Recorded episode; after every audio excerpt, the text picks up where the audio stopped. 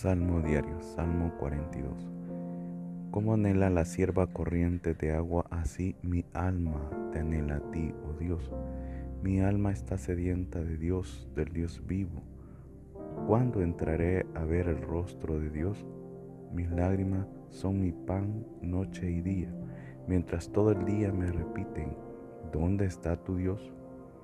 Recordándolo me desahogo conmigo, como entraba en el recinto, como avanzaba hasta la casa de Dios, entre gritos de júbilo y acción de gracia, en el bullicio festivo.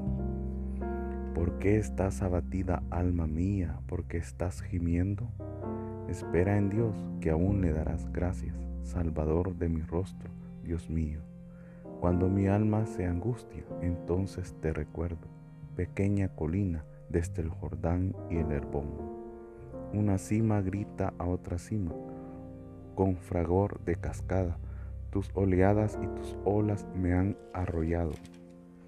De día el Señor me brinda su amor, de noche me acompaña su canción, la canción al Dios de mi vida.